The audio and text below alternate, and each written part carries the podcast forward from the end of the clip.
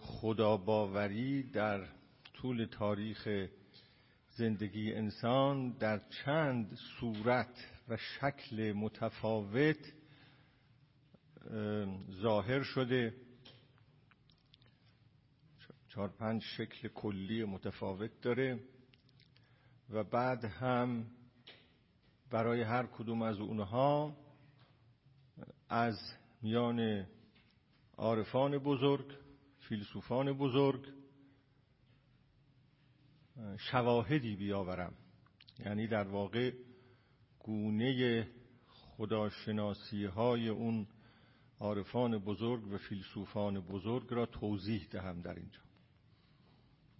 برای اینکه وارد این بحث بشوم باید امروز توضیحاتی عرض بکنم در باره واژه خدا و اون چه از این واژه مفهوم می شود و مطالب امروز برای ورود در مطالب بعدی ضرورت داره. اولا مفهوم خدا یک مفهوم نمادین است. منظورم واژه خدا نیست. مفهوم خداست. مفهوم واژه خداست.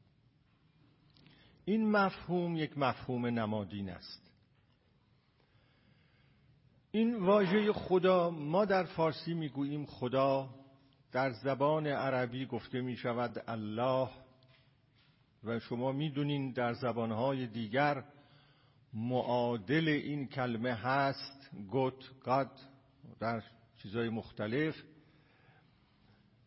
ولی همه اینهایی که در زبانهای مختلف هست به یک مفهوم اشاره می کند که اون مفهوم یک مفهوم نمادین است.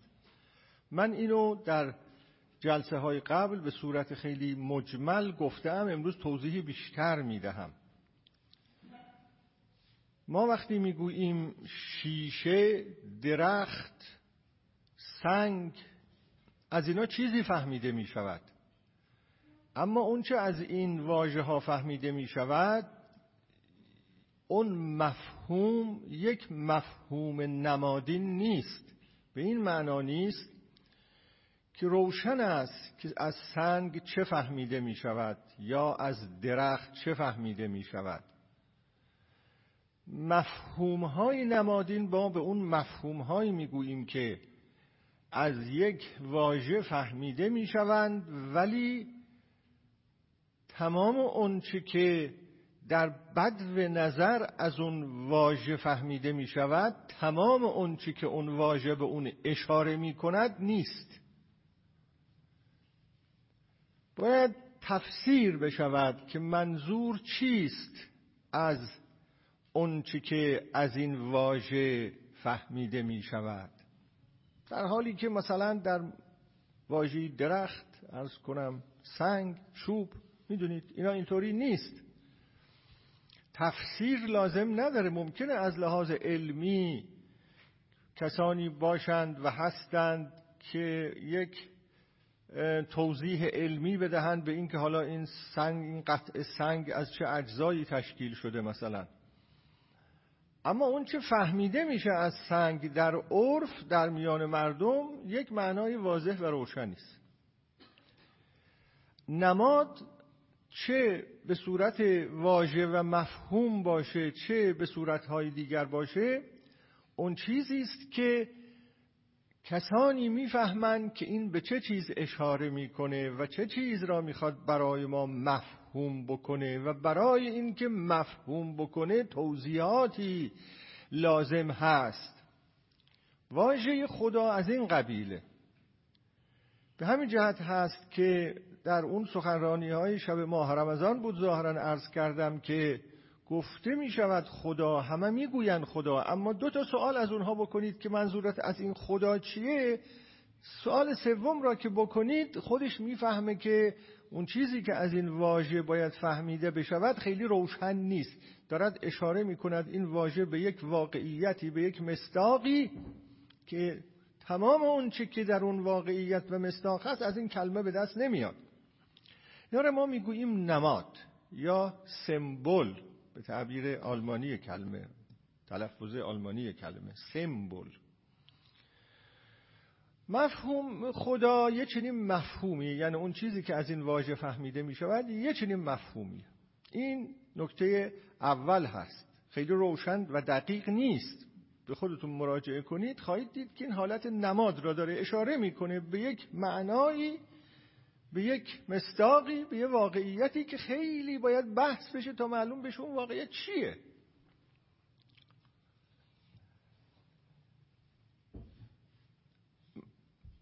نکته دوم این است که اینطور نیست که محور همه ادیان بزرگ دنیا خدا باوری باشه. خدا محور همه ادیان بزرگ دنیا نیست. پاره از ادیان مانند بودیسم در اونها تمام متون دینیشون را که بگردید ادبیات دینیشون را که بگردید شما به واژه خدا برخورد نمی کنید خدا به اون معنا که در مسیحیت هست در یهودیت هست در اسلام هست. خدا به معنای به هر حال محور هستی. نه در بودیسم چنین چیزی نیست مثلا. بنابراین نکته دوم این که خدا محور همه ادیان نیست. اونها دین هستند با موازین دین شناسی اما بر اساس و محور خدا باوری بنیانگذاری نشده اند مثلا بودیسم می‌گوید نهایت سعادت آدمی این است که به نیروانا برسد. به یک فراغت برسد. رها بشود. توضیحاتی دارند در این زمینه که این رها شدن معنایش چیست و راهش چیست. اما مفهوم خدا نیست.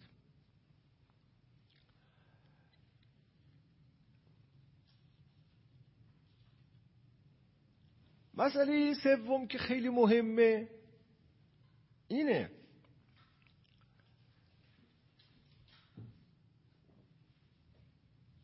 تصور از خدا دریافت مفهوم خدا برای هر یک از گروه های انسانی و جماعت های انسانی که در مقاطع مختلف تاریخی زندگی کرده اند همواره چیزی متفاوت بوده با اون که یه جمعیت دیگری قوم دیگری از این واژه میفهمیده است. این مفهوم در میان اقوام مختلف در زمانهای مختلف در مکانهای مختلف با معناهای متفاوت فهمیده شده است. و وقتی می‌گویند خدا باید دید دقیقا منظورشون از این واژه چیه. و اون چی که از این واژه می‌فهمند چیست؟ و چه بوده است؟ اگه در گذشته بوده است. چه بسا اون چه یک نسل در یک جامعه از واژه خدا میفهمیده اون معنا و مفهوم در جامعه دیگری و برای نسل دیگری مورد انکار بوده است. اون معنا که برای جماعتی مورد قبول بوده است اون معنا برای جماعت دیگری مورد انکار بوده است. و اونها یه معنای دیگری خودشون برای خدا داشتن. چیز دیگری ازش میفهمیدن. و به این جهت هست که همونطور که در معرفت شناسی بیان شده وقتی کسی می‌گوید من به خدا اعتقاد دارم این گزاره را می‌گوید این گزاره فقط در داخل یک بافت خاص اجتماعی تاریخی فرهنگی معین معنا می‌دهد. یعنی باید دید در اون بافت فرهنگی تاریخی اجتماعی خدا چه معنا و مفهوم داره. این شخص وقتی می‌گوید من به خدا اعتقاد دارم یعنی به اون معنا و مفهوم معین اعتقاد دارم. این خیلی مهمه. قطع نظر از بافت تاریخی و اجتماعی فرهنگی که یک امر مشخص و روشنه در هر عصری در هر جامعی یعنی می شود گفت مثلا در جامعه امروز ما وقتی گفته می شود خدا چه از اون فهمیده می شود؟ تازه باید قسمت بندی کنیم ببینیم در میان تیپ های مختلف اجتماعی چه از اون فهمیده می شود در داخل این بافت فرهنگی اجتماعی که ما الان داریم اگر کسی بگوید من به خدا عقیده دارم یعنی همین خدایی که عقیده دارند در این جامعه در این فرهنگ. مگر اینکه خودش توضیح بدهد که نه من این رو نمی‌گویم. من مثلا اون خدایی رو می‌گویم که رومی می‌گفت در چند صد سال قبل. فرزن همیشه همینطور بوده در طول تاریخ. بنابراین هیچ مفهوم تغییر ناپذیر واحدی در واژه خدا وجود ندارد که همه جا یک معنا و مفهوم داده باشه بلکه طیف گسترده ای از معانی است اون که تحت این واژه فهمیده شده در طول تاریخ. این منقصت این واژه نیست. کم ظرفیتی این واژه نیست. این پربرکتی این واژه است. این اتاف پذیری این واژه است. اینجا به لحاظ زبان شناختی سخن می‌گویم نه به لحاظ اعتقادی. وقتی می‌گویم پربرکتی و انعطاف پذیری نمی‌خواهم بگویم پس معلوم می‌شود که خیلی مثلا قداست داره واژه خدا. نه سنخ بحث من اینجور نیست. می‌خواهم بگویم زبانشناسی به ما می‌گوید که ببینید هر واژه چقدر عمر کرده. در داخل یک ساختار زبانی و در میان یک فرهنگ. هر قدر عمر یک واژه طولانی تره مثلا در زبان فارسی و طولانی تره یعنی زنده است به این معنا. و هنوز به کار برده میشه. و هنوز معناهای محرک و مؤثر از آن در زندگی فهمیده میشه این نشان این است که این واژه خیلی انعطاف پذیره. در حالی که بعضی از واژه ها اینطور نیستند. بعضی از واژه ها خیلی مربوط به یک محیط خاصن مربوط به یک گروه خاصن مربوط به یک زمان خاصن. اما من اینو قبلا گفتم شاید هیچ واژه‌ای به اندازه واژه خدا در طول تاریخ بشر به زبانهای مختلف تکرار نشده است. گرچه معناهای متفاوت از اون فهمیده شده است. پس اینم یه مسئله است که این واژه بسیار انعطاف پذیره و به همین جهت هست که یک مفهوم بسیار بزرگ بشری است و هنگامی که یک نگرش خاص در باب خدا معنا ربط و نسبت خود را از دست داده اون به آهستگی کنار گذاشته شده و یه معنای دیگری باز زیل این واژه فهمیده شد اینجا یه نکته مهمی است این مطلب که من عرض می کنم از نظر دسته ای از بنیادگرایان درست نیست. اونها منظورم بنیادگرایان در اصول اعتقادی و حتی در معرفت شناسی است. اونا دعویشون این است که خدا یک واژه یک معنا دارد یک مفهوم دارد که اون معنا و مفهوم مفهوم و معنای صحیح این کلمه است. و هرچه غیر از اون معنا و مفهوم نادرسته معنا و مفهوم اون کلمه نیست. خب اینا کسانی هستند که با تاریخ میانه خوبی ندارند اینا کسانی هستند که زندگی انسانی را به صورت تاریخی و تحولاتی که آشکار می شود ظاهر می شود خودش را نشان می دهد به این شکل مطالعه نمی کنند زبان را هم به این شکل مطالعه نمی کنند واژه ها را هم به این شکل مطالعه نمی کنند اعتقادات را هم به همین شکل مطالعه نمی کنند و اختلاف اساسی هست میان این قبیل صاحب نظران و صاحب نظران جدید. صاحب نظران جدید می‌گویند نه. معنا و مفهوم واژه اون چیزی است که ازش فهمیده می شود و وقتی ما ببینیم که از یک واژه در زمانهای مختلف در مکانهای مختلف در ادیان مختلف معناهای متفاوت فهمیده می شود می توانیم یه نظری دیگه داشته باشیم و اون نظر این است که مفهوم ها تغییر پیدا می‌کنه در طول تاریخ. و این مسئله خیلی مهمیه در زبان شناسی که از آن تعبیر می‌کنن به تغییر مفاهیم تغییر معانی. اینجا خیلی مسئله مهمی وجود داره. فرصت کنید اگر در این زمینه مطالعه بکنید. نه تنها واژه ها معناهاشون در طول تاریخ تغییر پیدا می‌کنه اعمال هم در طول تاریخ معناهاشون پیدا می... تغییر پیدا می‌کنه. یعنی به این معنا هر عملی در یک جایی معنای خاصی داره که باید فرهنگ اون جامعه را دید چیه تا فهمید معنای این چیه. و همون عمل در جامعه دیگری یه چیزی به کلی متفاوته. اصلا یا نامفهومه. من کوچک و خردسال که بودم در مدرسه کتاب میخوندیم این یادم نمی رود نوشته بود که شایدم اون کتاب بر این اساس تنظیم نشده بود. نمی‌خواست این مطلب رو بگه.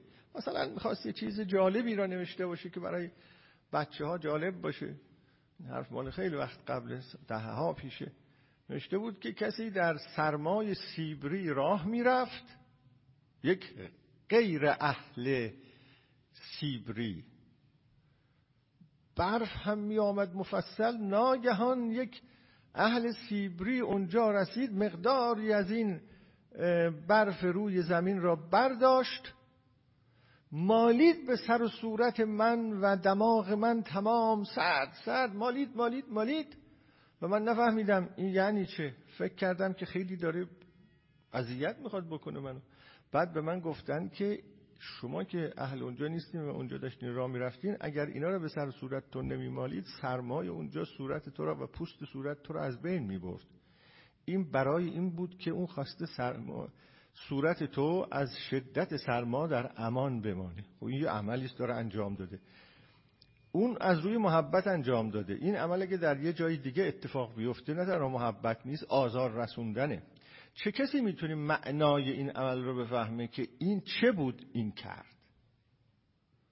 باید برش توضیح بدن که آه این من در جای دیگه یه چیز خیلی بی‌معناست واژه ها هم همینطور هستن.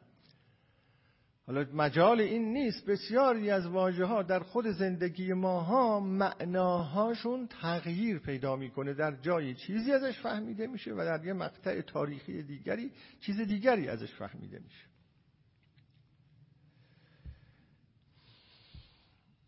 خب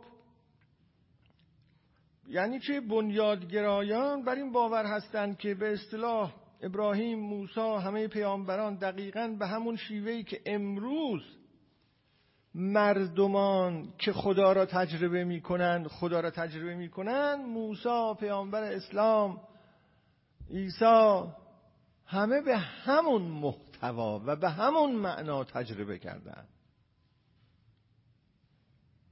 و گفتن ما خدا را تجربه کردیم. نه این تجربه ها متفاوته. بررسی دقیق اینها نشان می‌دهد که چون این تجربه ها متفاوته وقتی هر کدوم از اینها از خدا صحبت کرده اند یک معنا و مفهوم خاصی را القا کرده اند و از یک معنا و مفهوم خاصی سخن گفته اند. و اینجاست که یک شاخه و یک معنا از پلورالیزم دینی شکل می‌گیره. یعنی تکسر تجربه های دینی تعدد تجربه های دینی با معانی مختلف دینی. عده این حرفا رو انکار می‌کنن. اصلا به کار بردن واژه تجربه دینی را انکار می‌کنن. اما اگر با اونها بر اصل به کار بردن واژه تجربه دینی به توافق برسیم کاملا می شود به اونها نشان داد از طریق گزارش هایی که این تجربه گران از خود بروز داده نشان داد که چگونه این محتواهای تجربه هایی تجربه ها با هم متفاوت بوده است. میشه این گزارش ها را تحلیل کرد و نشون داد. اگر بتوانیم به توافق برسیم با اونها که قرآن تجربه نبوی تفسیری پیامبر اسلامه همونطور که گفته شده و نوشته شده مثلا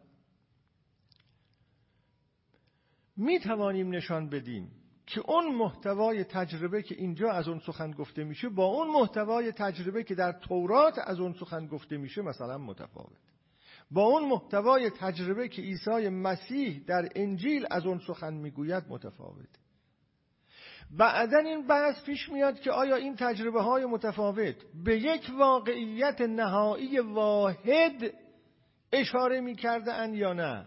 اینا دیگه بحث های الهیاتی خیلی پیچیده است و فلسفی پیچیده که من نمی‌خوام وارد اونها بشوم. اما تفاوت های اینها رو میشه نشون داد. وقتی تفاوت های اینها بارز باشه معناش میشه که خدا در تورات یک معنا و مفهوم داره در قرآن یک معنا و مفهوم داره در انجیل یه معنا و مفهوم دیگری داره. گرچه همه اینها به یک معنا توحیده اونجا هم شما به این جمله برمیخورید که خدا یکیست. یا مفهوم این جمله معنای این جمله. در انجیل هم برمیخورین در قرآن هم برمیخورین به شکلهای مختلف. اما دقیق که بشوید می‌بینید که از اینا چیزهای متفاوت. از همین خدا یکیست از همین گزاره خدا یکیست چیزهای متفاوت فهمیده میشه.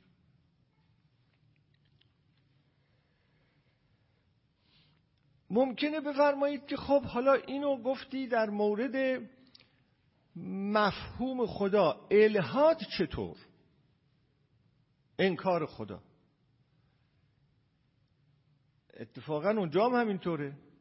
کسانی که خدا را انکار می‌کنن خداهای متفاوت را انکار می‌کنن.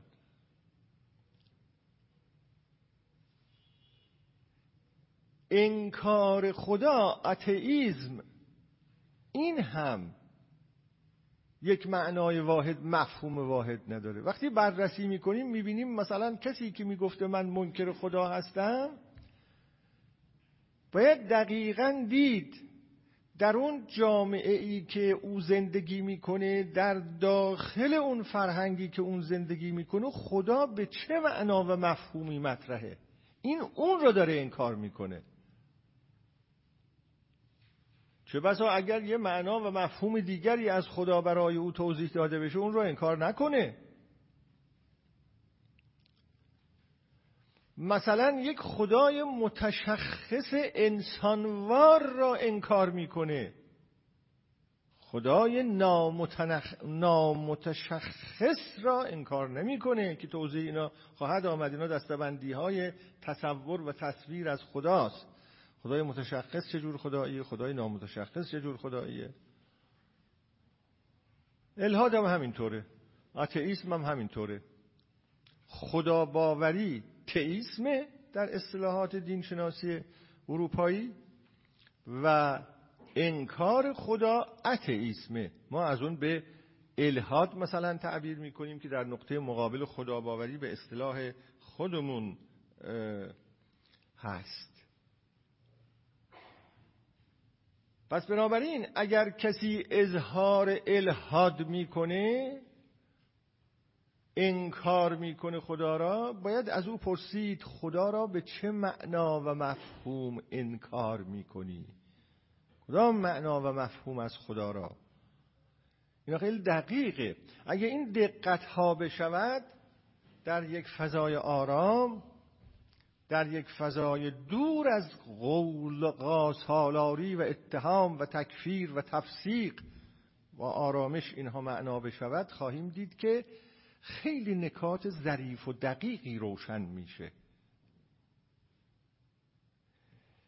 در تاریخ فلسفه دین این مطالب به وضوح روشن شده که کسانی که نقد دین به معنای نقد خداباوری می کرده اند وقتی با اونها صحبت شده مثلا ده سال از گفته های اونها نوشته های اونها گذشته که چون وقتی یک مسئله داغ هنوز نمیشه دربارهش خیلی بیطرفانه بحث کرد. اما وقتی یه مدتی میگذره به اصطلاح ما آوا از آسیاب میفته یه خود فضای آرامی پیدا میشه میشه اون وقت دربارش بحث کرد. معلوم شده که اینا یه خدای معینی را نفی می‌کرده اند این تحقیق درباره آثار فیلسوفان ناموری اتفاقا اتفاق افتاده است. شاید بسیاری از شما عزیزان به گوشتون خورده یکی از منتقدان برجسته دین و خداباوری فویرباخه قبل از مارکس. این آدم گفته که خدا آرزو اندیشی انسانه انسان دلش می‌خواد خدایی داشته باشه. چون خودش ناقصه. اون چرا که خودش نیست اون را فرا میفکند به بیرون خودش و می‌گوید خدا و بعد او را پرستش می‌کنه. خب این حرف وقتی اول گفته شد خیلی تنین داشت. بعد از مدتی دیگران آمدن تحقیق های فلسفی کردن دیدن این آقای خدای معینی را داره نفی می‌کنه مفهوم معینی از خدا. اون خدایی که بالا سر آدمی و آدم زیر اون قرار گرفته و با او از خود بیگانه شده. این خدا را او می‌گفت اینطوریه. اگه خدا این معنا و مفهوم را نداشته باشه مثلا خدای وحدت وجودی اون وقت حرفهای آقای فویرباخ به کلی زمینه علمی و فلسفی خودش رو از دست میده. بنابراین منکران هم که انکار می‌کنن باید دید کدوم خدا را دارن انکار می‌کنن. خیلی خیلی بخوام ساده حرف بزنم. در همین زندگی خودمون در همین زندگی اجتماعی خودمون بسیاری از افراد هستن که میگن آه من از دین بیزار شدم من از خدا بیزار شدم. یه خورده میشینی با اینا درست آرام صحبت بکنید. خانم آقا از کدوم خدا؟ خواهد گفت خدایی که چنین هست خدایی که چنین دستور میده خدایی که چنین دستور میده خدایی که به نام او چنین می‌کنه این حرف اما اگه یه خدای دیگری با مفهوم دیگری با معنای دیگری خدای رومی را خدای نمی‌دونم حافظ را مثلا. برای او توضیح دهید. خواهد گفت من مخلص اینجور خداباوری هم هستم. خودم دیدم. من خیلی زیاد دیدم. پس باید دید خداباوران از چه خدایی حرف می‌زنن؟ منکران خدا از چه خدایی حرف می‌زنن؟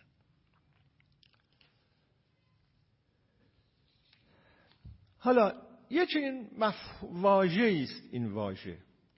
و یه چنین مفهومی است این مفهوم. و این چند نکته که من براتون توضیح دادم تنها در مورد واژه خدا که یک واژه فارسی هست نیست. درباره واژه الله هم همینطوره درباره واژه گت هم همینطوره گاد هم همینطوره و یا تعبیرهای دیگری که شده است. اونجا هم همین حرف هست. در طول تاریخ همین چیزها بوده است. و کسانی که این تعملات تاریخی را دیده اید کسانی هستند که سرشون رو نمی‌خوان بلند بکنن اصلا به اطرافشون نگاه کنن. کسانی که در عالم فلسفه و الهیات و دین شناسی نمی‌خوان سرشونو بلند بکنند و یه نگاهی به پهنه تاریخ زندگی انسان بیاندازند که الان مثل آفتاب روشنه. این همه تاریخ نوشته شده این همه تحلیل داده شده. درباره عقاید عقاید دینی عقاید فلسفی و چه و چه و چه. خب ببینن چجوریه. این تحولات بوده یا نبوده؟ چگونه می شود گفت در میان این همه؟ حالا اینجا اگر من بخوام یک نقد کلامی برای این مسئله بکنم یه نقد الهیاتی برای این مسئله بکنم. چگونه می شود اصلا به لحاظ زبان شناسی در کنار یک نگاه الهیاتی گفت تمام اون که از خدا فهمیده شده؟ به شکلهای مختلف یعنی از این واژه خدا فهمیده شده ها بحث من الان بحث فلسفی به اون معنا نیست که کدوم یکی واژه. حالا مثل اختلاف زبانشناسی منو داریم با اینا حل می‌کنیم.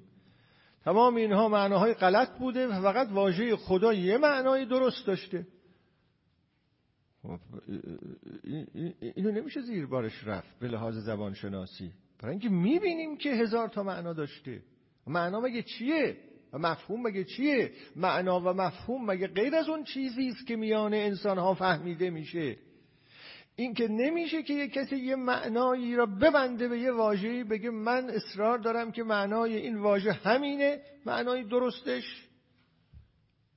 و هر چه غیر از این معنا باشه و ازش فهمیده بشه بنده اعلام می‌کنم که اون معنای باطله. این هیچ نوع هیچ نوع به لحاظ علمی و زبانشناسی قابل قبول. نیست. خب حالا ما میخواییم درباره خدا صحبت کنیم. و اون چی که از یک واژه اینچنینی فهمیده می شود می‌خوایم صحبت تصدیق می‌کنید که درباره اون چی که از یک چنین واژه این چنینی فهمیده میشه صحبت کردن چقدر کار مشکلیه. شاید مشکل ترین بحث بحث درباره خداست در میان همه بحث هایی که آدمی زاد کرده در طول تاریخ. نه از این باب که خداوند یک حقیقت نامحدود دریافت نشدنی نیست و در چنگ هیچ معرفتی نمیفته به صورت کامل. پس درباره او حرف زدن مشکلی نه از این باب. این حالا یه باب دیگری است. اگر بخوام از موضع عرفانی صحبت بکنم شاید چنین دعوی بکنم. اگر بخوام از موضع فلسفی صحبت بکنم باز ممکنه چنین دعوی بکنم. بلکه از این باب اونقدر مطلب زیاده در این باره. اونقدر جوانب گوناگون داره این مطلب که کسی که می‌خواد مثل من برای یه چنین جلسه یه سلسله مسائل را دستبندی بکنه و به اصطلاح اطلاعات عمومی نسبتا مطالعه شده بده درباره یه چنین مسئله ای که متناسب با سطح یه چنین جلسه ای باشه جمع و جور کردن یه چنین مطالب خیلی کار مشکلی است. و دستبندی کردن یه چنین مطالب خیلی کار مشکلی است که آدم از کجا شروع کنه. یه وقت این است که آدم در دانشگاه نشسته یه دو تا واحد می‌خواد درس بگه و این واحد از قبل تعریف شده است. مثلا دو واحد فلسفه دین می‌خواد درس بگه و این واحد از قبل تعریف شده است که آ ببینین مثلا عقیده فلان فیلسوف عقیده فلان فیلسوف عقیده فلان فیلسوف. و این میشه یه درس تخصصی. وقتی یه درس تخصصی هم تکلیفش روشنه. عقاید اونا رو باید بگه و از قبلم مثلا فرض بر این است که مقدمات دریافت شدن عقاید اون چند فیلسوف هم در ترمهای قبلی در نیم سالهای قبلی در درسهای قبلی توضیح داده شده است. در علوم پایه مربوطش مثلا. اما وقتی ما می‌خوایم در چنین جایی اینا رو دستبندی کنیم خیلی کار مشکلیه. و من ولی من سعی خواهم کرد که به نوعی این مباحث رو پیش ببرم که هم تقریبا دستبندی شده و انسجام منطقی داشته باشه و هم مطلبی فهمیده بشه. حالا خب حالا ما می‌خوایم درباره خدا صحبت کنیم. قبلا باید به صورت مجمل یه چند تا تعریف را عرض بکنم از اون که از این واژه فهمیده شده. چند تا تعریف. اما نه به این معنا که در اینجا اون دستبندی های کلی رو گفته باشم بلکه برای این که ما بدانیم که اگر میخواییم درباره خدا صحبت بکنیم درباره چه معنا و مفهومی داریم صحبت کنیم چند تا نمونه از اون معنا و مفهوم ها را بگویم تقریبا یه خورده روزنه برای ما باز میشه که ما داریم درباره چه چیزی صحبت می‌کنیم. دو سه تا نمونه باید اول بدم تا وارد بحث های تفصیلی بشیم. در این قبیل بحث های فلسفی همیشه همینطور هست. اول باید یه روزنه ای باز کرد که تا حدودی معلوم بشه اون سنخ بحث ما چه سنخ بحثیه. اون واژه‌ای که دار... اون مفهومی که داریم در واقع ما اینجا که داریم درباره خدا بحث می‌کنیم داریم درباره یک مفهوم بحث می‌کنیم. از اینجا شروع کرده ایم. در سه زمینه تعریف هایی از خدا داده شده است. من اون سه زمینه رو به عنوان نمونه عرض می‌کنم. مثلا باز این تعریف ها رو هم نمونه هاش رو خدمتتون میگم نه همه تعریف ها رو. پاره ای از تعریفات هست که از وجهه نظر فلسفی درباره خدا داده شده. یعنی معنای فلسفی خدا در واقع. پاره ای از تعریف ها هست که از وجهه نظر و منظری دینشناسی درباره خدا داده شده. عموم عام دینشناسی عام. پاره ای از تعریف ها هم هست که از منظر سه دین خاص که مفهوم خدا در اون دینها یک مفهوم صد درصد محوری است درباره خدا داده شده مثل یهودیت، مسیحیت و اسلام. هر سه اینها را به صورت مختصر براتون توضیح میدم اما اینا نمونه هاست ها. صرفا برای اینکه ما بتونیم وارد بحث بشیم. مثلا در فلسفه گفتن که شما کتاب های فلسفی را که باز کنید دایره المعارف های فلسفی را که باز بکنید و به واژه خدا گت مراجعه بکنید به این قبیل تعریفات بر شما برمیخورید. مثلا بالاترین موجود که بی نهایت جاودانه و نامحدود است در ذات خود. فیلسوف اینجوری مثلا تعریف می‌کنه یا بعضی از فیلسوفان اینجوری تعریف می‌کنن که منظورت از خدا چیه؟ میگه اون بالاترین موجود بزرگترین موجود با عظمتترین موجود که بی نهایت است جاودانه است نامحدود است در ذات خود. یعنی ذاتش یه چنین ذاتی است. اینجا نمی‌خوام اینا رو توضیح بدم ها. می‌خوام نمونه این یه چنین چیزی. حالا معنای هر کدوم از این تعبیرات در فلسفه چیه و چه مقدار اینا قابل دفاعه؟ تعبیر بالاترین موجود اصلا درست است یا نیست از لحاظ فلسفی اینا در فلسفه بحث میشه. اما سنخ تعریف ها را که هم بهتون بگم مثلا یه چنین تعریف. یا می‌بینید فیلسوف دیگری می‌گوید خدا یعنی علت بنیادین. اون چیزی که ارز کنم زیاد باش ما برخورد می‌کنیم.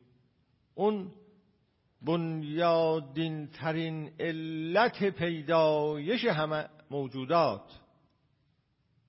به این تعبیر. یا به این تعبیر برمیخورید. اون اصل نهایی که جهان با آن تبیین می شود بالاخره ما در جهانی زندگی می کنیم حوادثی هست. اگر این جهان بخواد تبیین بشود که چگونه به وجود می آید حوادث چگونه اتفاق می افتند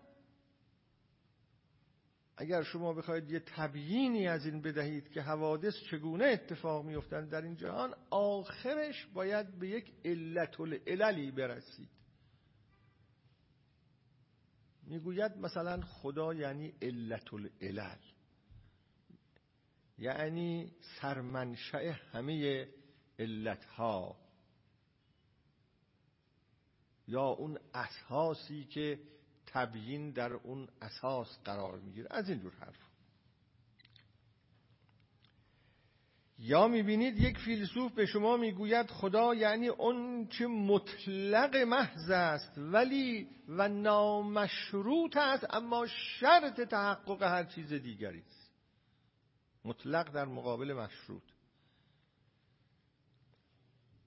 می‌گوید وجود خدا مشروط به هیچ چیز نیست به این معنا مطلق است. یعنی اینطور نیست که اگر فلان چیز باشه فلان چیز باشه فلان چیز باشه خدا هم هست. نه. اینو بهش میگن وجود مشروط. خدا وجود مطلقه. قطع نظر از همه وجودها خدا هست. اما خود شرط چیز همه چیز هاست یعنی همه چیزها هستن برای خاطر اینکه خدا هست. یه چنین تعریف هایی به شما پاره از فیلسوفان یه تعبیر دیگری مثلا میگن می‌گوین اون چه واقعیت خالص و نهایی است که وجوب وجود ذاتی دارد و وجود و ماهیت او یکیست شما اگر مثلا جلد پنجم اصول فلسفه مرحوم علامه تباتبایی را که در باب براهین وجود خداست جلد پنجم اصول فلسفه و روش رئالیسم را بررسی کنید خواهید دید اونجا مرحوم آقای تباتبایی می‌گوید خدا یعنی نهایی ترین واقعیت که برهان صدیقین را می‌خواد در اونجا توضیح بده به این شکل توضیح میده. ما به هر پدیده که نگاه می‌کنیم می‌بینیم این یه واقعیته اما نهایی ترین واقعیت نیست. برای اینکه می... ناپدید میشه. همه چیز میاد ناپدید میشه. همه چیز میاد ناپدید میشه. اون چیه که بالاخره در اون ته قضایا اون واقعیتی که در اون ته و اساس قرار داره و نابود نمیشه اون واقعیت اصیل نهایی خداست. چون اگه هیچ واقعیت اصیل نهایی نباشه که هیچی اصلا به وجود نمیاد تا ناپدید بشه. مثل اون بستر جاودانه ثابت هستی خداست. می‌بینید؟ اینی میگه. و وجود و ماهیتش هم یکیه. اینا در فلسفه بحث کرده اند یعنی چیستیش و وجودش دو چیز نیست. و به همین جهت هم از نمیشه گفت خدا چیست. نه خدا وجود محض است وجود صرف است. از این جور تعریف. اما اگر به دین شناس ها مراجعه کنید دین شناس ها غیر از فیلسوفان هستن. فیلسوف مفاهیم را بحث می‌کنه. دین شناس دین شناس دینهایی را که در طول تاریخ وجود دارن اینا را بررسی می‌کنه عقاید اینها را بررسی می‌کنه آداب را رسوم را. اگر دین شناس از خدا سخن بگوید یعنی می‌گوید مفهوم و معنای خدا در ادیان چیه؟ یا در فلان دین معین چیه؟ و به همین جهت است که دین شناسی از علوم تجربی است فلسفه از علوم تجربی نیست.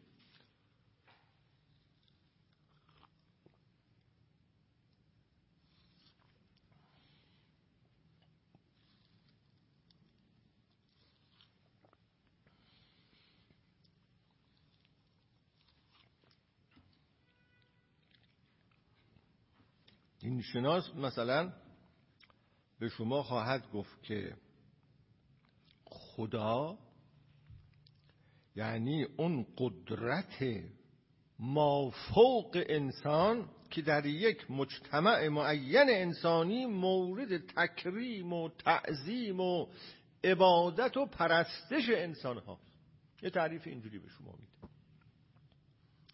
چون اون داره نگاه می‌کنه بینی که مثلا تو مسلمان ها تو غیر مسلمان ها تو ادیان دیگه که محوریت با خداست خدا چه معنا داره؟ اون از موضع دینشناسی داره بررسی می‌کنه. میگه این خدایی که من اینجا می‌بینم یعنی یک قدرت مافوق انسان مافوق انسانه غیر از انسانه خارج از انسانه غیر از جهانه. در یه مجتمع انسانی الف یا ب مورد تکریم مورد تعظیم پرستشش می‌کنن قربانی به او می‌دهن و و یه چنین چیزی میگه. یا شبیه اینها شبیه این تعریفات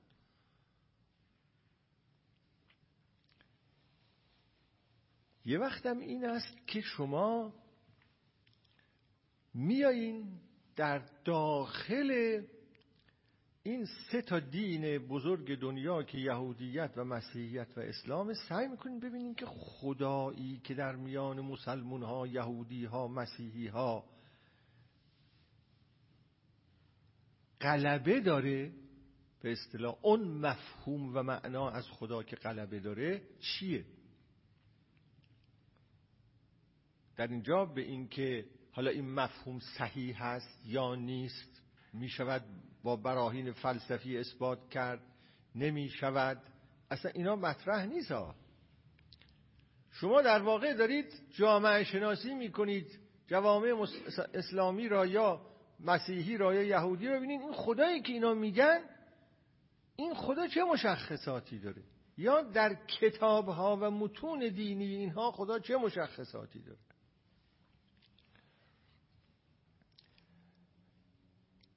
ارز کنم به این تعبیرات برمیخورید.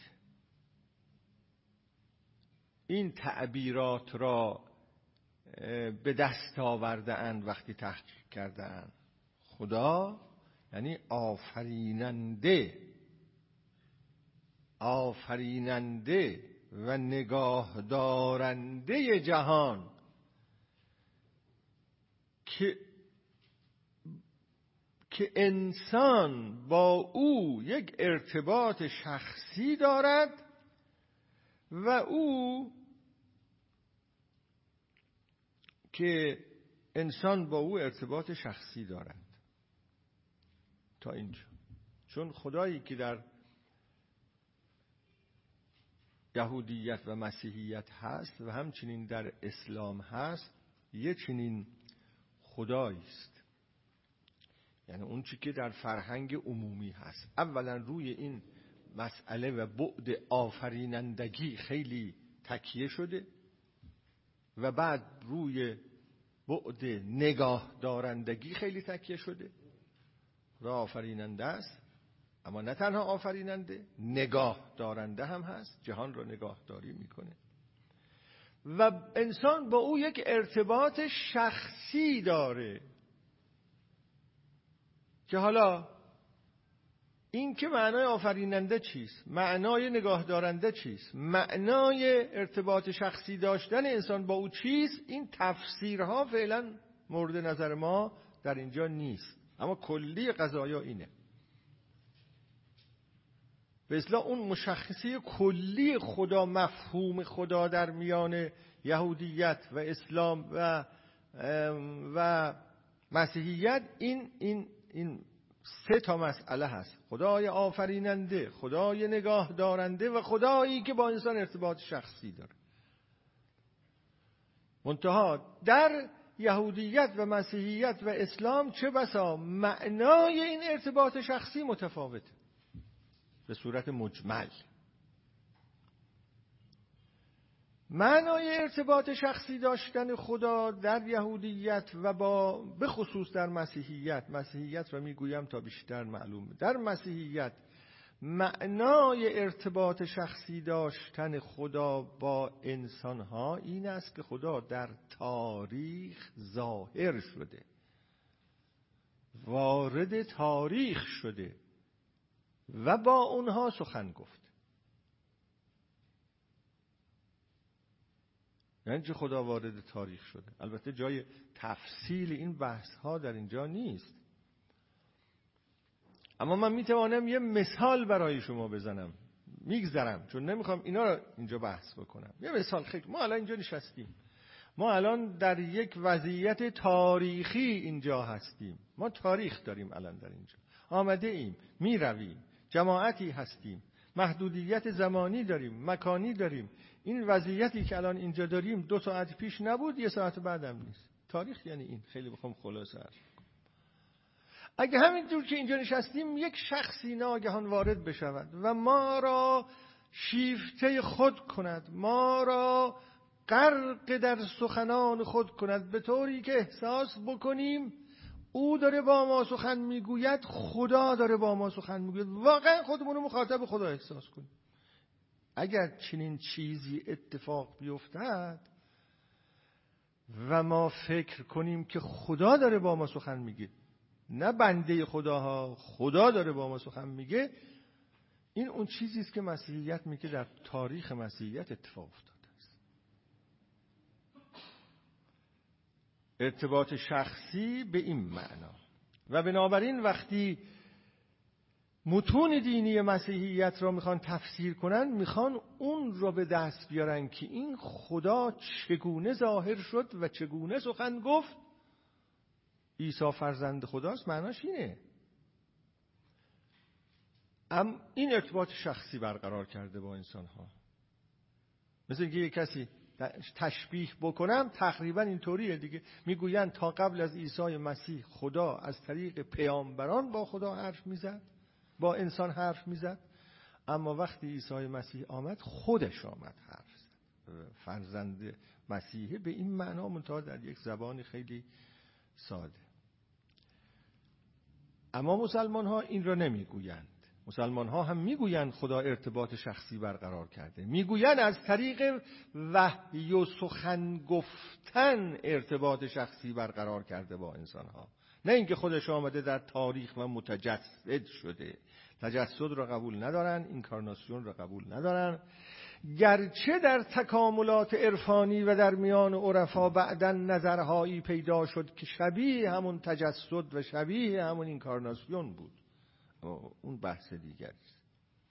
اما اون که در فرهنگ عمومی مسلمان ها هست می‌گویند خدا از طریق سخن گفتن با انسان ها ارتباط پیدا کرده است. حالا اون سخن گفتن مصداق سخن گفتن خدا چیست؟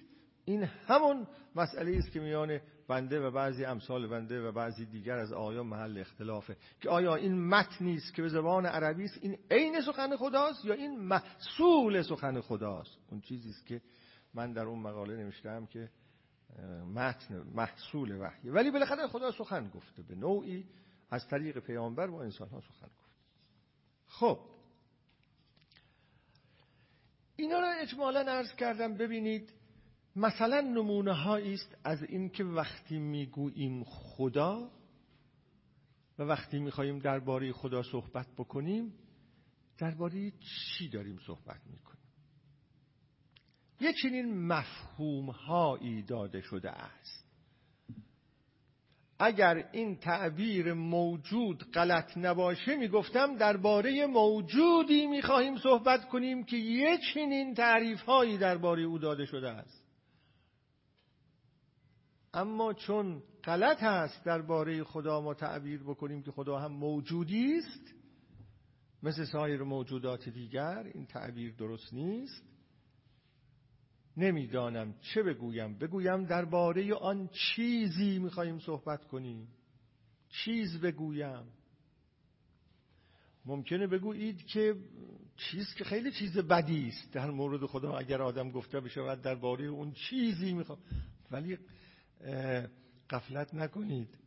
اینو پاره از مت... توجه بفرمید پاره از متعلهان بزرگ و عارفان. چون هیچ واژه دیگری پیدا نکردن به همین واژه چیز متوسل شدن. از جمله رومی در یک جایی می‌گوید آن چیز دگرم. یا اون جایی که اونایی که حافظشون قویه قدرت حافظشون و نعمت قدرت حافظشون رو بدانن که بنده حافظه هم ضعیف شده. اون جایی که جاهایی می‌گوید آن چیز دگر بله حالا اون قبلش. بعد در جایی که فکر می‌کنه که به کلی از مفاهیم رها شده از محدودیت های مفهومی به کلی رها شده و اون چی که از آن به خدا تعبیر می کرده و این مفهوم میان او و حقیقت خدا واسطه بوده دیگه این مفهوم هم ذوق شده رفته. دیگه اصلا اینجوری حرف نمی‌زنه که خدا اونجا می‌گوید اون چیز دیگر نیست دیگر هیچ مگو.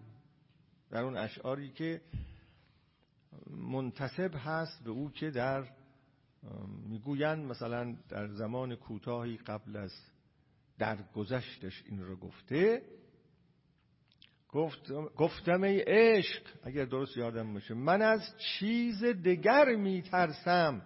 گفت اون چیز دگر نیست دگر هیچ مگو. عشق چنان او را گویا در چنبره خود گرفته بوده که به او القا می شده که همین عشق نه دیگه چیز دیگه. مثلا اگر تا حالا از خدا حرف می‌زدی دیگه این مفهوم رو هم بذار کنار از عشق حرف بزن. هرچه هست عشق است. خب؟ البته اون عشقی که او درش گرفتار بود اونجا مثل اینکه می‌گوید گفتم ای عشق من از چیز دگر میترسم. من بگویم همه چیز عشق است میترسم از اون چیز دیگه. آخه اون یه عمر منو مشغول کرده بوده. و جالب اینه که تعبیر میترسم هم داره. میترسم.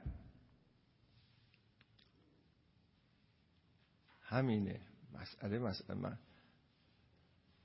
مسائل ما ترسه. در چیزهای مختلف در در سطوح مختلف و در معانی مختلف. ترس را دستبندی کردند گروند انگست. و غیر گروند انگست. اوبر فلشلیش انگست به قول روانشناس های آلمانی. ترس بنیادین. و ترس های سطحی ترس بنیادین وجود داره که این ترس های سطحی با اون ترس بنیادین در ارتباطن.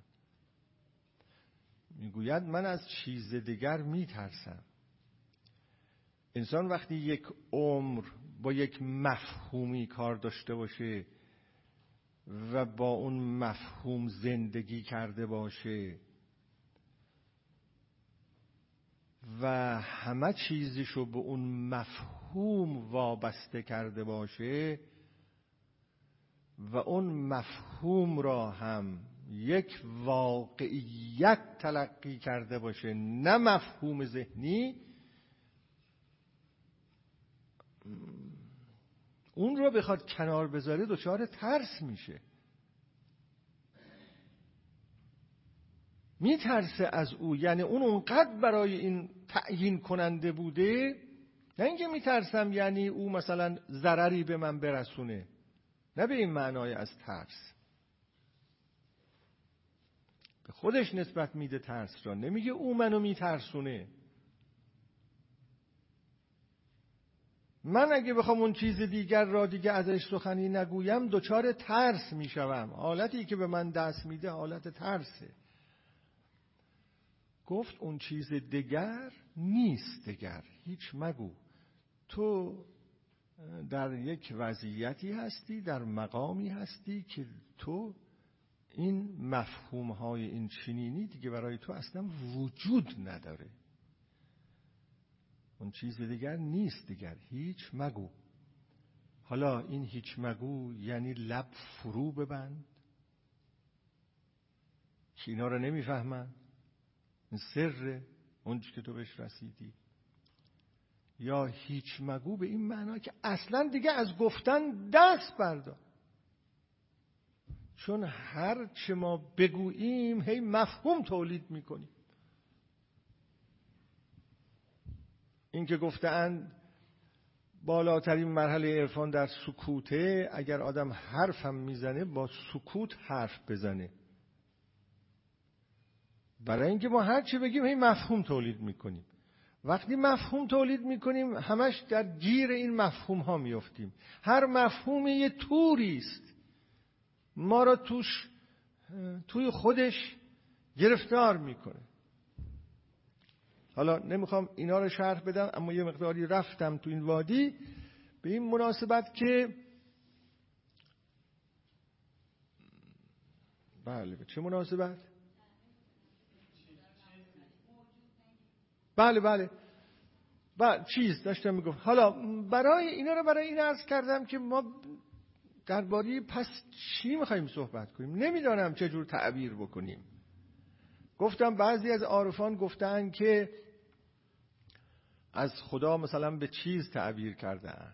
این تعبیر کردن به چیز به دلیل این است که هیچی پیدا نکردن به نظر من. هیچ واژه دیگه پیدا نکردن. این اختصاص به رومی نداره. در میان متعلهان بزرگ مسیحی این جمله خیلی معروف است از یک متعله بزرگ شاید به یه معنا بزرگترین متعله مسیحی پروتستان در قرن بیستم کارل بارسه. من گاهی درباره او چیزایی گفتم و نوشتم. این کارل بارس هم هیچی پیدا نکرد گفت به کلی دیگر. این تعبیر رو کرد. گفت به کلی دیگر. گفت من درباره خدا وقتی حرف می‌زنم درباره اون چی که به کلی دیگر است حرف می‌زنم. چیز به اصلاح معمولی پیدا نکرد. حالا شما بنده را معاخذه نفرمایید پس که بالاخره درباره چی می‌خوای حرف بزنی؟ این موضوعی که حالا دستبندی تا حدودی قابل کنترل می‌خواهیم دربارش داشته باشیم بگیم که اون چیز یا اون به کلی دیگر که در بارش شکل به اصطلاح تصورهای گوناگون و ارتباط گیری های گوناگون دربارهش شکل گرفته چنین چیزی است. ولی ما همین را بالاخره خدا مینامیم. حالا.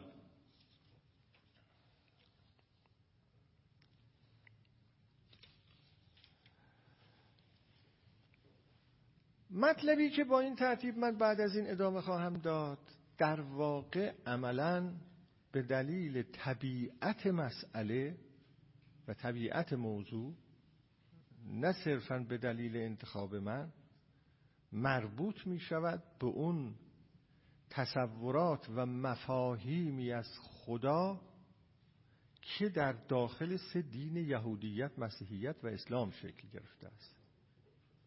دستبندی های من میاد تو اینا. به دلیل اینکه درست است. در پاره از ادیان دیگر هم به نوعی از خدا سخن به میان آمده. اما با این تعبیرات به میان نیامده. مثلا در هندویسم در هندویسم اون چیزی که مرکز برهمنه. اما برهمن از برهمن اون چه که مسلمان ها و مسیحی ها و یهودی ها از خدا فهمیده اون فهمیده نشده. یه چیز دیگه فهمیده شده.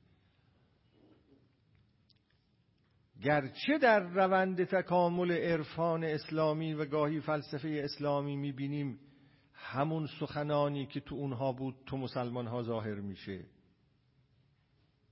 خدای وحدت وجودی خدا در معنای وحدت وجودیش خیلی نزدیک هست به برهمن در هندویزم ولی مفهوم را و این واژه را اگر بخوایم تعقیب بکنیم باید در داخل این سه دین تعبیر بکنیم.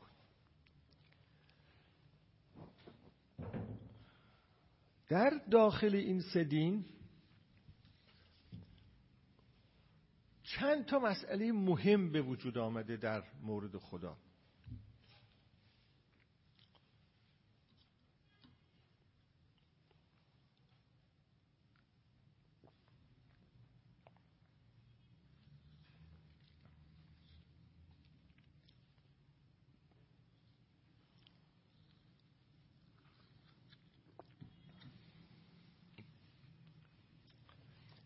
این مسائل که عرض می کنم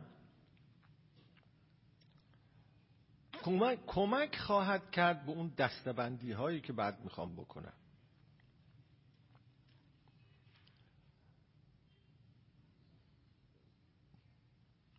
یک مسئله که به وجود آمده یا یک سوال که به وجود آمده در واقع این سوال را ممکنه شما در کتاب های کلامی یا فلسفی اسلامی یا یهودی یا مسیحی پیدا نکنید. ولی از ما به محصول این نظرهای گوناگون که نگاه می‌کنیم یا محققان به محصول این آراء گوناگون درباره خدا و دستبندی ها که نگاه کردن دیدن می‌تونن از اونها چند تا مسئله و به اصلاح پروبلم بیرون بیارن بگن ببینید این چند تا مسئله است در این آرا و افکار. یه مسئله این است که آیا خدا متشخص است یا نامتشخص است؟ یعنی اون خدا که موسی عیسی پیامبر اسلام از آن سخن گفته اند این را چگونه تصور بکنیم؟ خدای متشخص یا خدای نامتشخص؟ من این را امروز عرض می کنم بقیه اون مسائل را فهرستاشو با یه مختصر توضیحات دیگه برای جلسه بعد باید واگذار کنم. یعنی چه خدا متشخص است یا متشخص نیست؟ فلان کس که به خدا عقیده داره مثلا به خدای متشخص عقیده داره یا به خدای نامتشخص عقیده داره. فلان فیلسوف فلان عارف در نوشته هایش از خدای متشخص حرف می‌زند یا از خدای غیر متشخص حرف می‌زند؟ برای اینکه این مسئله روشن بشود که چگونه این به صورت یه مسئله مطرح شده باید شخص را اول برای شما توضیح بدم که این کلمه متشخص و نامتشخص از اون واژه ریشه گرفته است. شخص یعنی چی؟ تا حالا نمی‌دانم در این باره اندیشیدید یا نه. شخص در مقابل شیء قرار داره. ما هر وقت می‌گوییم شخص شیء بودن را نفی می‌کنیم. و هر وقت می‌گوییم شیء شخص بودن را نفی می‌کنیم. شیء ما می‌گوییم صندلی یک شیء است. اصلاح علمی البته به یه معنا یا فلسفی است. این کیف یک شیء است. این بلندگو یک شیء است. اما در مورد انسان ها می‌گوییم یک شیء است. نمی‌گوییم می‌گوییم یک شخص است. چیه تفاوت بین شخص و یک شیء؟ اگر به کسی بگوییم تو یک شیء هستی بدش میاد آه من شیء نیستم من شخصم. و به این میز هم نمی‌شود گفت شخص. درست این احساس و عاطفه و درک نداره تا به ما بگوید که بابا من یک شیء شخص نیستم. اگه اینو داشت که می‌شد شخص. اما این شیء است. ما به اینا میگیم شیء ولی به یک انسان میگیم شخص. تفاوت اینها در کجاست؟ اول شیء رو برای شما توضیح میدم. خب وقتی قرار باشه من شیء را برای شما توضیح بدم باید اینجا یه خورده توضیح فلسفی بدم دیگه. توضیح های فلسفی هم در واقع به یه معنا عمق بخشیدن به همون چیزهایی است که ما می‌فهمیم از واژه ها فیلسوفان آدم های ناراحتی هن میان ما را ناراحت می‌کنن دیگه خلاصش این.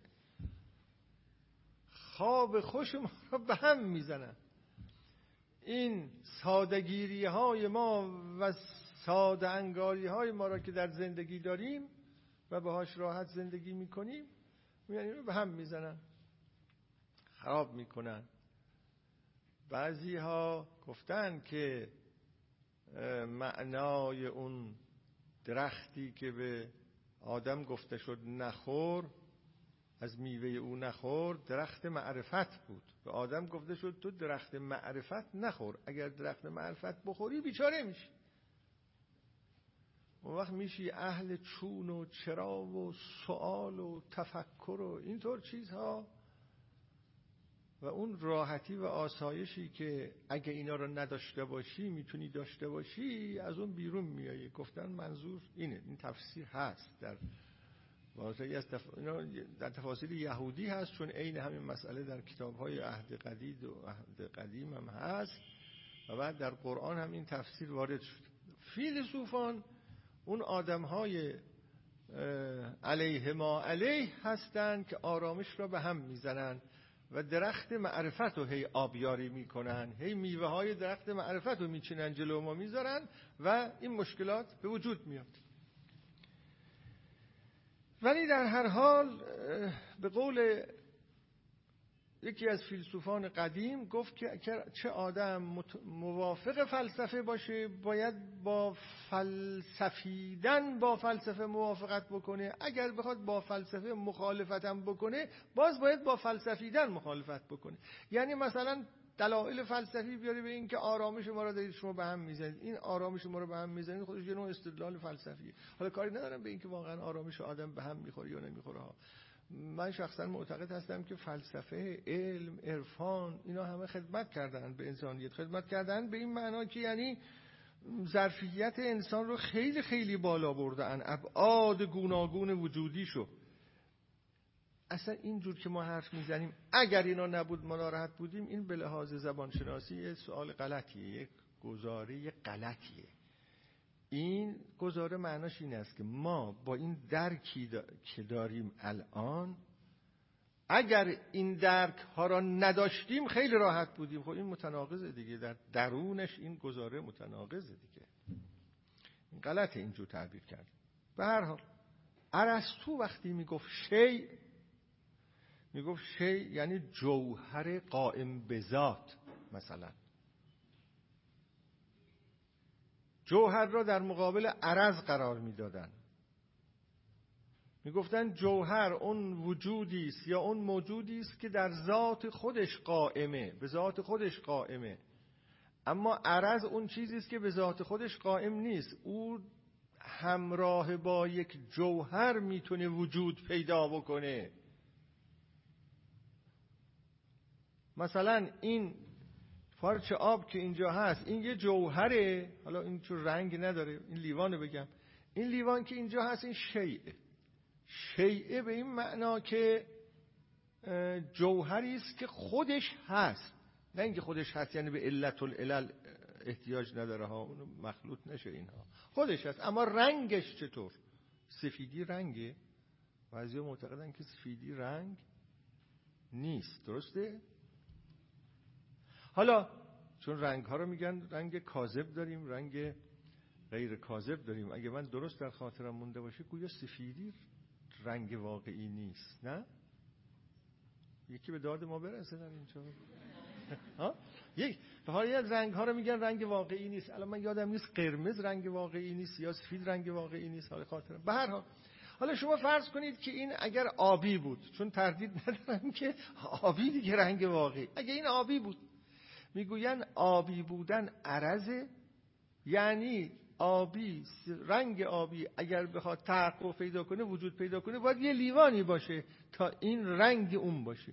میزی باشه تا این رنگ اون باشه. این بهش میگن عرض. اما میز بخواد میز باشه میز میزه دیگه. منتها این میز همیشه با عرض همراهه.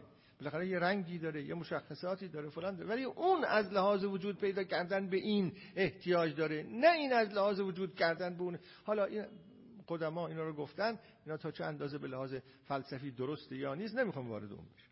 این می‌گفت شی یعنی جوهر یعنی مثلا این. فلاسفه تجربی جدید می‌گوین آ اصلا این که نمی‌دونم چه چیز این جوهر است چه چیز این عرض است این حرف ها رو ما نمی‌تونیم درست ازش دفاع بکنیم. ما وقتی میگیم شی منظورمون مجموعه از ویژگی های فیزیکی است. همین. مثلا یک میز طول و عرض و وزن و رنگ و حجم و همه اینها رو داره ما به این میگیم شی. وقتی میگیم شی یعنی مجموعه همین مجموعه ای از همین چیزای فیزیکی به اصطلاح مشخصات فیزیکی. شی یعنی این. چیزی بیش از این فهمیده نمیشه ازش. پدیدارشناس های مقدار اینجا یه چیزای جدید میگن. پدیدارشناس می‌گوید که وقتی میگیم شی منظورمون اون چیزی است که یا اون بعدی است که حالا اینا همه غلط اندازه. ولی یه چیزی از اینا باید بگیم یا چیز باید بگیم یا بود باید بگیم یا چی. اون چیزی است که مایه هویت واحد دسته ای از پدیده های فیزیکی مست... نامستقل است. این بهش میگیم شی. یعنی در این میز وقتی میگیم شی میگیم این میز یک شیعه منظورمون از شی اون چیزی است که رنگ و حجم و وزن و طول و عرض این میز را در یک هویت واحد می‌کنه میز. منظورمون از شی اینه. این هم یه نگاه پدیدار شناسانه است. اینا حرفایی است. یا شبیه اینا. پس در مورد اشیایی که ما میگیم شی اینا اینجوری. وقتی میگیم شی یعنی اینا. اما شخص یعنی چه آیا هیچ کدوم از ما حاضر هستیم بگیم که ما به یکی از این سه معنا شیعیم یا اگر به یکی از این شما آ مثلا حسن آقا حسین آقا یا حالا هر کس. تو شیعی به معنای اینکه یک جوهری که رنگت اینقدر اینجوری طول بدنت اینقدر یه متر خورده ای نمی‌دونم قامتت فلان قد وزنت تو این هستی شی هیچ کس نیست این نمیپذیر بگیم مجموعه از ویژگی های فیزیکی هستی باز با همون معنی میگه من خیلی بیش از اینم. یا بگیم که اون چیزی که مجموعه اینها را در تو جمع می‌کنه اون عامل هویت واحد را میگیم؟ میگه من شخصم و ما هر کدوممون خودمون را شخص تلقی می‌کنیم. حالا شخص مشخصاتش چیه؟ در کجا میگیم شخص؟ دو تا مسئله مهم هست. هر کجا اینها وجود داشته باشه ما میگیم شخص وجود داره. حالا این یه تعریف است که از شخص دادم ارز کنم که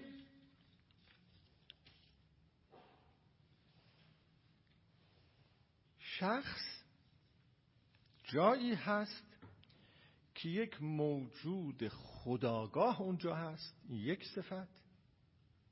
ولی علاوه بر این خداگاهی خود تعیین کننده هم اونجا هست. اراده مستقل که خود خودش را تعیین می‌کنه. هر وقت این دوتا مشخصه وجود داشته باشه ما میگیم اونجا یک شخص وجود داره. شخص موجودی است که خداگاه هست از خودش آگاه هست. و به همین جهت در مورد حیوانات گفته نمیشه شخص. و شک هست در اینکه پاره از حیواناتی که فکر می‌کنن رشد اونها خیلی زیاد هست رشد اگه معرفتی بتونیم تعبیر بکنیم. زیاد هست مثل پاره از دسته های میمون ها آیا می شود به اینها شخص گفت؟ آیا اینا از اینا خداگاهن؟ از خداگاه یعنی از خود آگاهی داشته باشه. تفاوتی که ما در موقعی که بیهوش هستیم و باهوش هستیم اینه دیگه. اگه ما بیهوش باشیم یه عمل جراحی داشته باشیم که یه ساعت زیر عمل جراحی باشیم بعد موقعی که آدم بیدار میشه یواش می‌فهمه که هوشیاری یعنی چه. من به سرم آمده دو سه بار. می‌فهمم هوشیاری یعنی عجب عجب. معلوم میشه. اون وقت یه دریافتی هم از اون ناهوشیاریش پیدا می‌کنه آدم ها در اون ناهوشیاری آدم هیچ دریافتی از اون نداره. اما بعد از آنی که از ناهوشیاری به هوشیاری میاد از اون یک دریافتی پیدا می‌کنه.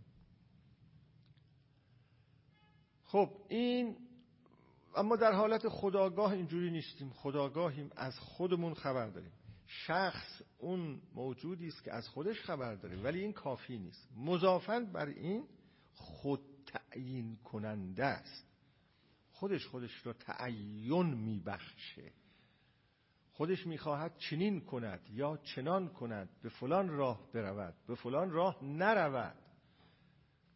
حالا بحث جبر و اختیار را ما نمی‌خوایم در اینجا مطرح بکنیم. آیا اونجا که انسان فکر می‌کنه خود تعیین کننده است واقعا خود تعیین کننده است یا نه؟ آیا آزادی اراده یک معنای فلسفی قابل قبول داره یا نداره؟ که عقیده بنده حداقل در تفکر اگزیستانسیالیستی معنای قابل قبول دارد.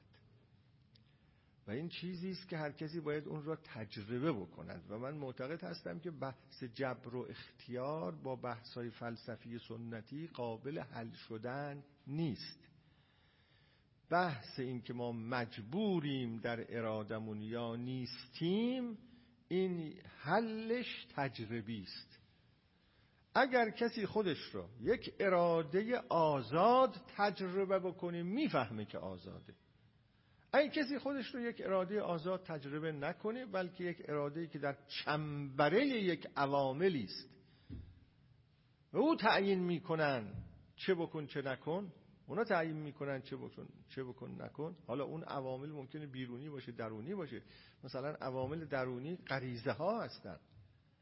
غریزه ها خیلی شدید می‌تونن میل ها عقده ها اینا خیلی شدید می‌تونن آدم را در چنبره بگیرن. حالا آدم متوجه باشه نباشه. اما اگر حالا آزادی های بیرونی یه مسئله دیگه آدم این با تجربه قابل حله. آدم با تجربه بکنه که آزاد هست یا نیست. اون کس که آزاد اراده آزاد تجربه می‌کنه اون آزاد است. اون کس که اراده آزاد تجربه نمی‌کنه آزاد نیست. این بحث های فلسفی که شما بیاید بگید که همه اراده آزاد دارن به نظر من به جایی نمی‌رسه. چون واقعا یه اراده آزاد ندارن. خب ندارن دیگه. حالا شما میخوایی بگی که اون داستان اون میشه که آقا معراج می‌رفت خودش خبر نداشت. خب نداریم. اون داستان آقا معراج می‌رفت و خودش خبر نداشت. به یکی گفتن که خیلی علاقه داشتن به شخصی مریدهاش گفتن به دیگران. گفتن این آقا هر شب معراج میره. هر شب معراج میره. از خود این آقا پرسیدن که آقا همین طور هست؟ گفت نه من هر شب معراج نمیرم. قل انما انا بشر مثلکم. آمدن گفتن که آقا ایشون خودش نفی می‌کنه. گفتن آقا خبر نداره. هر شب میره معراج خودش خبر نداره. این داستان اراده آزاد هم از همین سنخه.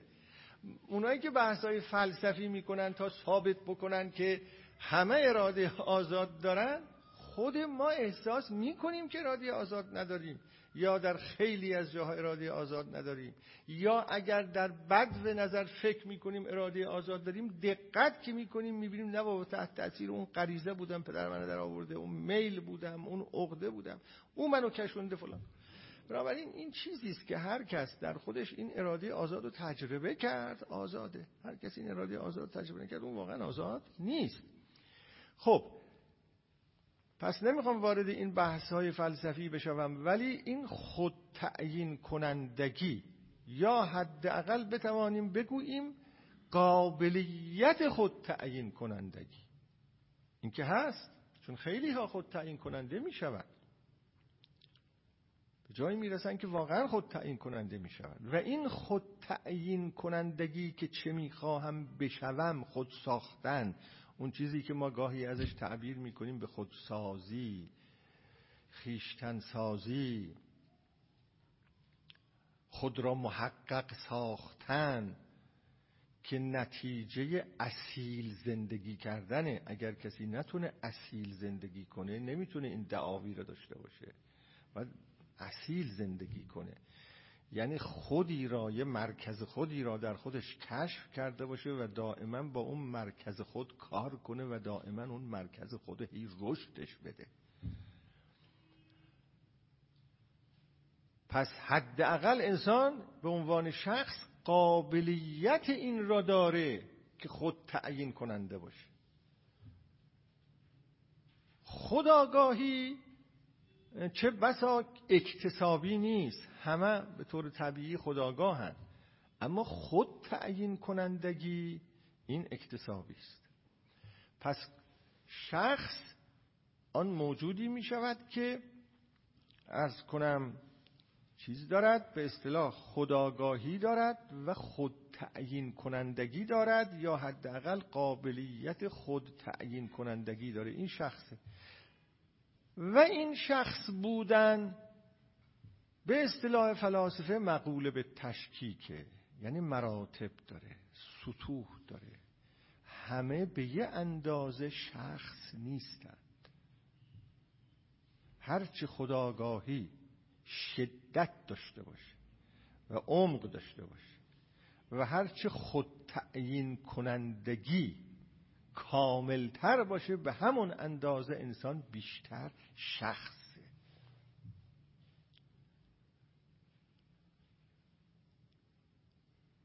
و اینجاست که فلسفه پرسونالیسم ریشه می‌گیره شکل می‌گیره.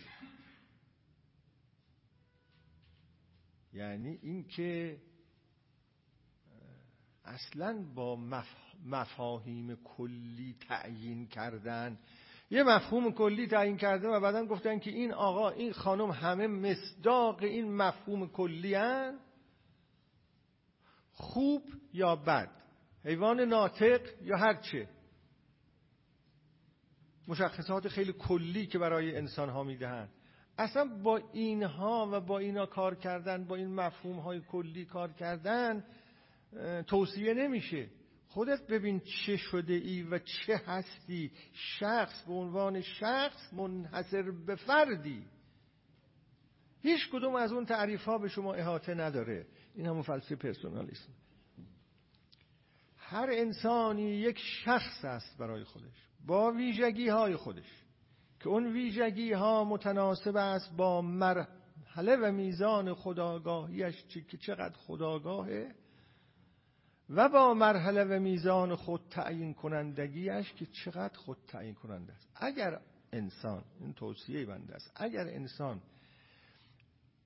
نخواد خودشو از زاویه هایی بشناسد که دیگران او را معرفی می‌کنند به خودش محیط معرفی می کند او را به خودش حتی گاهی مربی ها معرفی می کنند به خودش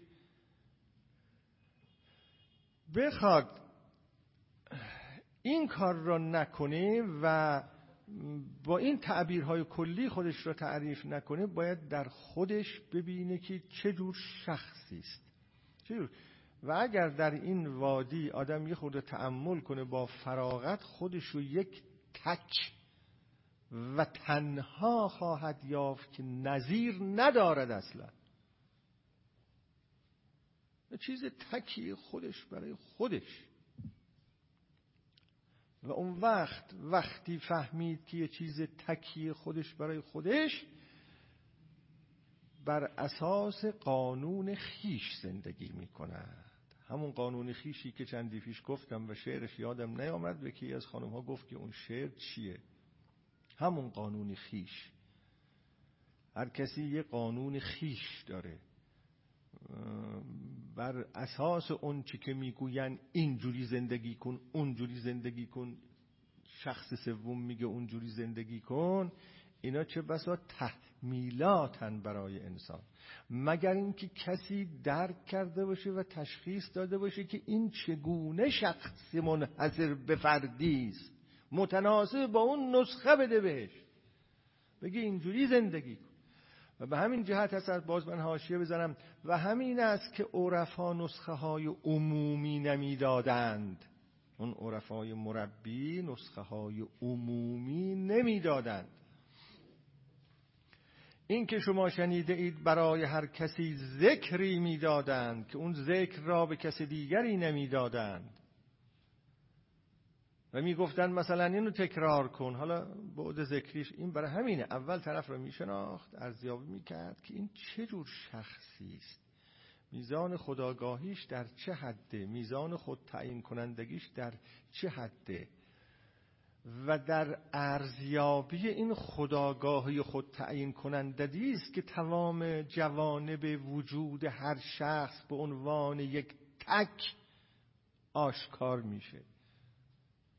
ضعفه هایش روشن میشه. ممکنه من چیزای حساسیت دارم که دیگران ندارن اصلا. ممکنه اون چیزی که من فکر می کنم درباره کسی اصلا دیگران درباره او فکر نمی کنن این من هستم به عنوان یک تک که اینجوریم. همه جاها اینطوری ها همش همینطوری بیماری ها هم همینطوره. پزشک هم وقتی مراجعه می‌کنه پزشک هم داروی متحد المعال پزشک خوب داروی متحد المعال نمیده به همه یه جوری. پزشکی که فرصت اینو داشته باشه که یه بیماری رو زیر نظر بگیره ها. نه پزشکی که روی صد تا می‌بینه هیچ بیمار رو هم نمی‌تونه نظر بگیره. که متاسفانه نقص پزشکی ما در ایران اینه. ما اینو جاهای دیگه دیدیم. یک پزشک را ده تا مریض داره تو مطب طرف. ده تا. تمام اینها رو می‌تونه با فراغت بهشون برسه و زیر نظر بگیره. متناسب با خصوصیات بیماری های دیگه وضعیت دیگه وضع مزاجی دارویی رو تزریق می‌کنه دقیقا زیر نظر داره که این دارو رو به این تزریق بکنه چه چیزی دیگه باید در کنار این انجام بده؟ اما وقتی قرار باشه که این طور نباشه نشه زیر نظر گرفت دیگه همجور باید بیان هی پنج دقیقه بنویس نسخه بنویس برو دیگه. اینجوری میشه قضیه. و به همین جهت خیلی اینجا سخن زیاده. عارفان مربی خیلی مرید نمیپذیرفتن چند تا شاگرد ویژه میپذیرفتن و سلام در رو باز نمی‌کردن سخنرانی های عمومی بکنن هر کس بیاد یه چیزی بشنود. حالا وادی خیلی وادی مفصلی است. بنابراین اون وقت این یه کتابی من خوندم چندی پیش نوشته بود که هنر تنها زیستن. کنست در الین لبن به آلمانی. هنر تنها زیستن. می‌دونید اریک فروم یه کتابی داره تحت عنوان هنر عشق ورزیدن که فارسی هم ترجمه شده. کتاب خیلی خوبی هم من جلب توجه رو کرد که این هنر تنها زیستن یعنی چه هنر تنها زیستن. در بد به نظر وقتی گفته میشه تنها زیستن این به نظر بیاد که یعنی آدم روابط نداشته باشه تنها بزید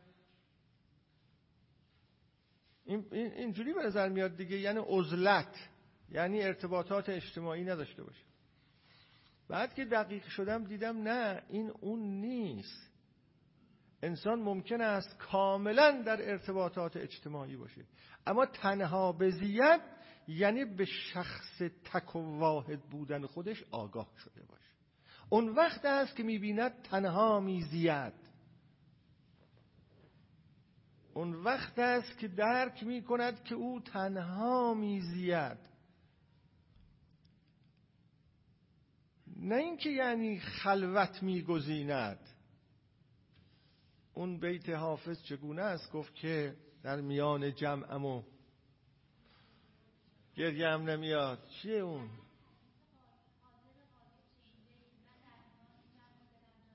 بله این و یا اون بیت دیگری که حالا اون جای دیگر است باز یه خورده از تنهایی او را بیرون می‌بره. ولی یه بیت دیگری داره که حالا بگذاریم یادم نمیاد. ارز کنم خدمتتون که به هر حال این شخص زیستن و تنها زیستن به این معنا اون وقت متوجه میشیم که از تنهایی بلاخیزد اون بیت معروف, معروف که هست تنها بلاخیزد دور می شود ها. از تنها بلا خیزد به اینکه دور می شود. این معناش این نیست یعنی برو تنها زندگی کن. تنهایی را تجربه بکن به اون معنایی که گفتیم که اگر تنهایی را به این شکل تجربه بکنی اصلا دیگه اینا در ذهنت نمیاد که اون چرا اینجوره من چرا اینجوریم قیاس میره دنبال کارش. قیاس خیلی چیز خطرناکی است. مقایسه. چیزی که در زندگی ما رو خیلی اذیت می‌کنه یکی از چیزهایی که ما رو خیلی اذیت می‌کنه مقایسه است. ما مقایسه می‌کنیم دائما خودمون رو با این با اون این مطلب با اون مطلب این شخص با اون شخص اون چی داره من چی دارم من چه جورم اون چه جوره. این همه ناشی هستن از اینکه ما به شخص بودن خودمون پی نمی‌بریم به تک بودن خودمون پی نمی‌بریم. اگه, اگه به شخص بودن خودمون و اینکه هر کسی برای خودش یه جنس خاصیه یه تافته جدا بافته خاصیه یه موجود خاصیه اگه به اینا پی ببریم تنهایی به این معنا خیلی چیزها میره کنار. خب این شخص حالا خداگاهی و خود تعیین کنندگی. یه خورده اینجا زیاد توقف کردم برای خاطر اینکه این از یه زاویه دیگه هم به درد ما می‌خوره توجه به این مسئله. از نظر توجه به خودمونم چون به درد می‌خورد توقف به اصطلاح پارانتز خورده طول کشید. حالا یکی از مسائلی که به وجود آمده در باب خداوری این است که آیا خدا شخص است یا شخص نیست؟ این پیدا شد تو مسلمان ها یکی از مسائل این بود. خدا شخص است یعنی آیا می‌تونیم بگیم خدا یعنی خداگاه و خود تعیین کننده نه اینکه یعنی خدا یعنی خداگاه ها مشخص خدا را بتونیم این تلقی کنیم. ولی ممکنه خدا را در تعریفش خیلی چیزای دیگه هم بگیم. اما آیا اون خدایی که ما در تعریفش خیلی چیزهای دیگه هم میگیم این خدا شخص گونه است یا نه شخص گونه نیست؟ این دو نوع تیپ بندی خیلی متفاوت است در تصورات از خدا. و بعد حالا اگر شخص گونه باشد شخص گونه ای انسانوار یا شخص گونه ای نا انسانوار چون شخص گونگی هم دو جور می‌تونه باشه. مثل انسان ها شخص بودن اما یک وقت هم شخصوار نامحدود. خب وقت چون خیلی کم شده و یک رو بیشتر نمونده برای پاسخ سوال ها و سوال ها بنده اینجا این بحث امروزمون رو متوقف می‌کنم تا جلسه بعد ولی یک رو یا 20 دقیقه در خدمتتون هستم برای پاسخ سوال های مکتوب در ارتباط با همین موضوع. اگر باشه جلسه آینده اینطور که تقویم رو به بنده گفتن پنجشنبه 15 روز دیگه مبعث هست ظاهرا. و مبعث که باشه خب تعطیل رسمی است. وقتی تعطیل رسمی است اینجا هم تعطیل است. بعد هم عید هست و انشاءالله که برای همتون عید و سال خوبی آرزو می‌کنم و با نشاط و با شادابی در کنار خانواده. و بعد هم سیزده هست. اولین پنج شم سیزده روزم که اونجوری تعطیل هست. اولین پنج شنبه بعد از تعطیلات به بنده گفتن که طبق تقویم بیستم فروردین خواهد بود. میشه هم کنترل بکنید. بیستم فروردین انشاءالله جلسه بعد بنده خواهد بود. حالا در این یک روپ یا بیست دقیقه بنده آماده هم اگر پرسش هایی هست پاسخش رو